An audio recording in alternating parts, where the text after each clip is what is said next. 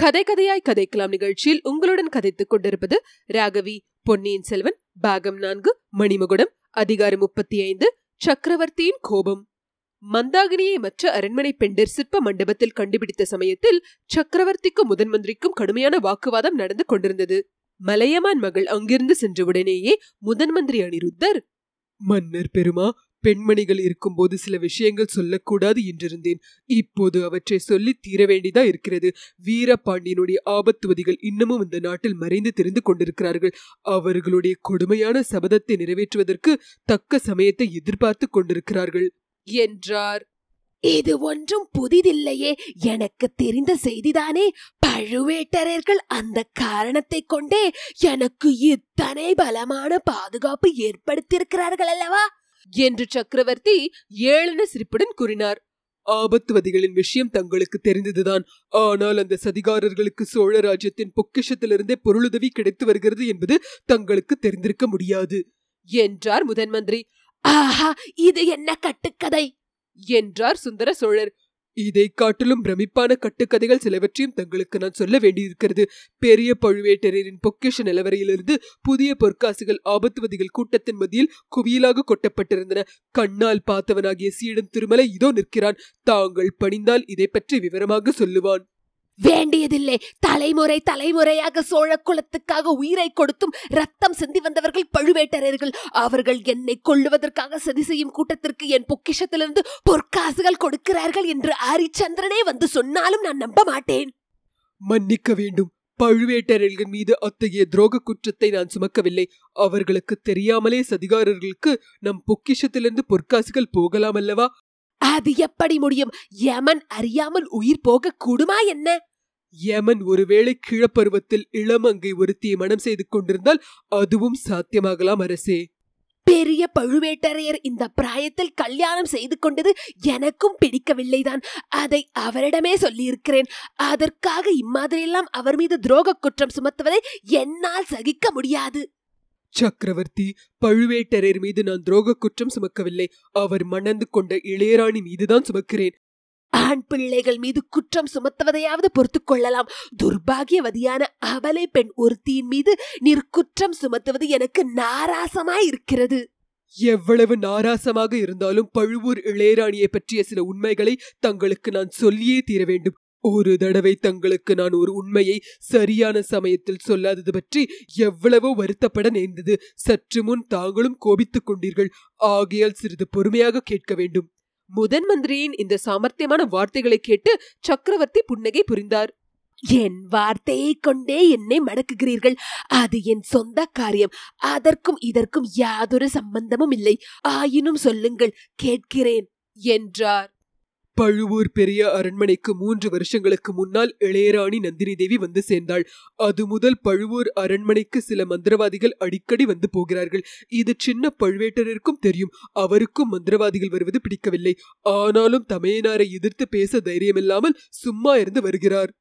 சகோதரர்கள் என்றால் இப்படி அல்லவா இருக்க வேண்டும்?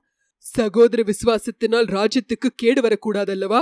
இப்போது ராஜ்யத்துக்கு என்ன கேடு வந்துவிட்டது? ஒரு பேதை பெண் யாரோ மந்திரவாதிகளை கூப்பிட்டு மந்திரம் போட சொல்வதனால் ராஜ்யம் கெட்டு போய் விடுமா? பழுவூர் இளையராணி மந்திரம் போட்டுத்தான் எனக்கு நோய் வந்துவிட்டது என்று சொல்லுகிறீர்களா? சக்கரவர்த்தி பழுவூர் இளையராணியை பார்க்க வருகிறவர்கள் உண்மையில் மந்திரவாதிகள் அல்லர். மந்திரவாதிகள் என்று சொல்லிக் கொண்டு வரும் சதிகாரர்கள் என்று சந்தேகிக்கிறேன். அவர்கள் மூலமாக நம் பொக்கிஷத்திலிருந்து பொருள் போய்க் கொண்டிருக்கிறது என்றும் சந்தேகிக்கிறேன். எதை பற்றி வேணுமானாலும் யாரை பற்றி வேணுமானாலும் சந்தேகிக்கலாம். ருசு ஏதேனும் உண்டா? மன்னர் மன்னா இன்றைய தினம் பெரிய பழுவேட்டரையரின் அரண்மனையையும் பொக்கிஷ நிலவரையும் சோதனை போட்டால் ஒருவேளை ருசு கிடைக்கலாம். இதை காட்டிலும் எனக்கு பிரியமில்லாத காரியத்தை இதுவரை யாரும் சொன்னது கிடையாது.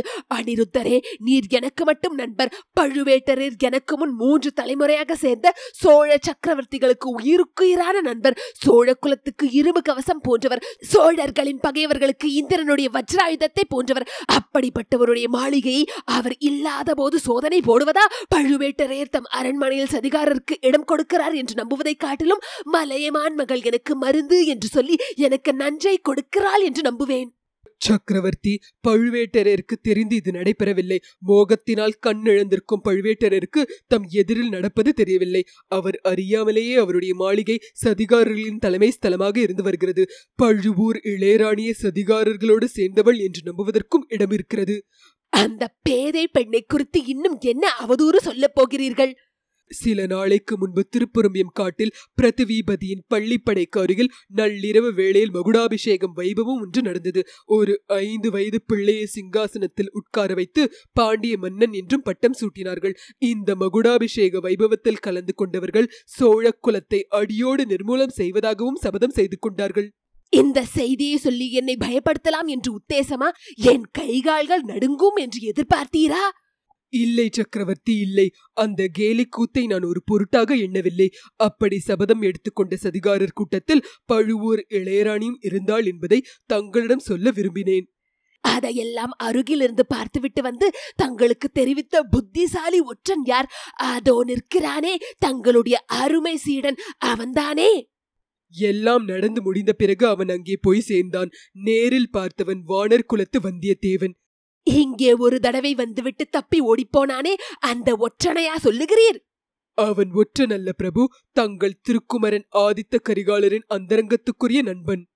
கரிகாலனுக்கு இப்படிப்பட்ட அந்தரங்க நண்பர்கள் எத்தனையோ பேர். ஒருவர் சொன்னது போல் இன்னொருவர் சொல்ல மாட்டார்கள். அவன் கூறியது உண்மையாகவே இருக்கட்டும். அதற்காக இப்போது செய்யக்கூடியது ஒன்றுமில்லை. பெரிய பழுவேட்டரையரும் இங்கே இல்லை. அவருடைய இளையராணியும் இல்லை. அவர்கள் திரும்பி வந்த பிறகு விசாரித்துக் கொள்ளலாம். முதன் மந்திரி பழுவூர் இளையராணியை பற்றி நீங்கள் சொல்ல சொல்ல அத்தகைய அதிசயமான பெண்ணை பார்க்க வேண்டும் என்று எனக்கே ஆர்வம் உண்டாகிவிட்டது. பழுவேட்டரையர் கல்யாணம் செய்து கொண்டு வந்தபோது எனக்கு ஏற்பட்ட அருவருப்பினால் அந்த பெண்ணை என் முன்னால் அழைத்து வர வேண்டாம் என்று சொல்லியிருந்தேன். அதனாலேயே அவளுக்கு ஒருவேளை என் பேரில் கோபம் உண்டாகிவிட்டதோ என்னமோ தெரியவில்லை. பெரிய பழுவேட்டரையர் இம்முறை திரும்பி வந்ததும் அவருடைய இளைய ராணியை அழைத்து வர செய்து அவளுடைய கோபத்தை தீர்க்கப் போகிறேன். சக்கரவர்த்தி நான் விரும்புவதும் அதுதான். நந்தினி தேவியின் கோபத்தை தணிப்பதற்கு இன்னும் முக்கியமான காரணங்களும் இருக்கின்றன. நந்தினி வந்து சேரும் வரையில் ஈழத்து அரசி நமது அரண்மனையில் இருப்பதற்கு அனுமதி தர வேண்டும். ஆஹா அவளை ஈழத்து அரசியாக முடிசூட்டி விட்டீர்கள் அல்லவா போகட்டும் அவளுக்கும் பழுவூர் ராணிக்கும் என்ன சம்பந்தம்? அதைத்தான் கண்டுபிடிக்க வேண்டும் பிரபு. இருவரும் நேருக்கு நேர் சந்தித்தால் ஒருவேளை அந்த சம்பந்தம் தெரிய வரலாம் நந்தினி தேவி சோழ குலத்தின் மீது கொண்டிருக்கும் பகையும் ஒருவேளை மாறலாம். மந்திரி ஒரு பெண்ணின் பகையை குறித்து நீங்கள் இவ்வளவு கவலைப்படுவது ஆச்சரியமாய் இருக்கிறது. நந்தினி தேவியின் பகையை குறித்து கவலைப்பட காரணம் இருக்கிறது. அதை நான் சொல்லுவது உசித்தமாய் இருக்குமா என்று அஞ்சுகிறேன். தாங்கள் சொல்ல தயங்குவதை வேறு யார் என்னிடம் சொல்ல முடியும்? மிச்சம் வைக்காமல் சொல்லிவிடுங்கள் என்றார் சக்கரவர்த்தி. முதன் மந்திரி சிறிது யோசனை செய்துவிட்டு கூறினார் மன்னர் பெருமானே இப்போது நான் கூறப்போவது மிக சிக்கலான விஷயம். தங்களுக்கு அது உகந்ததாய் இருக்க முடியாது. ஆயினும் பொறுமையுடன் கேட்க வேண்டும். நந்தினி தேவியையும் மந்தாகினி தேவியும் பார்த்தவர்கள் அனைவரும் அவர்களுடைய தோற்றத்தின் ஒற்றுமையை குறித்து அதிசயிக்கிறார்கள். உலகத்தில் இப்படி எத்தனையோ அதிசயங்கள் இருக்கின்றன. ஒரு மரத்தை போலவே இன்னொரு மரம் இருக்கிறது. ஒரு பைத்தியத்தை போல் இன்னொரு பைத்தியம் இருக்கிறது. ஆனால் ஒரு மரம் இன்னொரு மரத்தைப் போல் வேஷம் போட்டு நடிப்பதில்லை. ஒரு பைத்தியம் இன்னொரு பைத்தியத்தின் ஆவியைப் போல் வந்து சக்கரவர்த்தியை இம்சிப்பதில்லை. என்ன சொல்லுகிறீர் முதன் மந்திரி மந்தாகினி தேவியின் ஆவி தங்களை இரவு நேரங்களில் வந்து இம்சிப்பதாக எண்ணி தாங்கள் வேதனைப்பட்டு வந்தீர்கள். அவளுடைய ஆவி வரவில்லை அவளே வந்தாள் என்று சொல்லுகிறீரா? இல்லை இல்லை. பழுவூர் இளையராணி மந்தாகினியின் ஆவியாக நடித்து தங்களை இம்சித்திருக்க வேண்டும் என்று சொல்லுகிறேன். சுந்தர சோழர் சிறிது நிமிர்ந்து உட்கார்ந்து கோப வெறி பொங்க நீங்கள் இப்போது சொல்லுவது மட்டும் உண்மை என்று ஏற்பட்டால் அந்த ராட்சசியை என் கையினாலேயே கழுத்தை நெரித்து என்று கூறுவதற்குள் முதன் மந்திரி குறுக்கிட்டு வேண்டாம் சக்கரவர்த்தி தங்கள் வாயல் அப்படி ஒன்றும் சபதம் கூற வேண்டாம் என்று பரபரப்புடன் சொன்னார். ஏன்? அவள் பேரில் என்ன தங்களுக்கு அவ்வளவு இரக்கம்? என்னை அவ்வளவு தூரம் வேதனைப்படுத்தியவளை என்ன செய்தால்தான் என்ன? என்று சுந்தர சோழர் பொங்கினார். எவ்வளவுதான் கஷ்டப்படுத்தியிருந்தாலும் கஷ்டப்படுத்தியவர் நெருங்கிய பந்துவாக இருக்கும் பட்சத்தில் ஒருவேளை சொந்த புதல்வியாய் இருக்கும் பட்சத்தில் என்று முதன் மந்திரி கூறி தயங்கி நின்றார். முதன் மந்திரி இது என்ன பிதற்றல்? என்றார் சுந்தர சோழர்.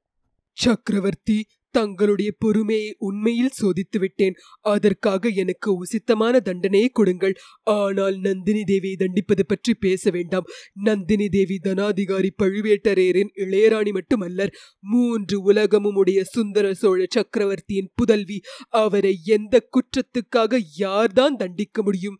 என்றார் அனிருத்த பிரமராயர் இதை கேட்ட சக்கரவர்த்தி சிறிது நேரம் முதன் மந்திரியை அளவில்லாத வியப்போடு உற்று பார்த்து கொண்டிருந்தார். பிறகு கலீர் என்று சிரித்தார்.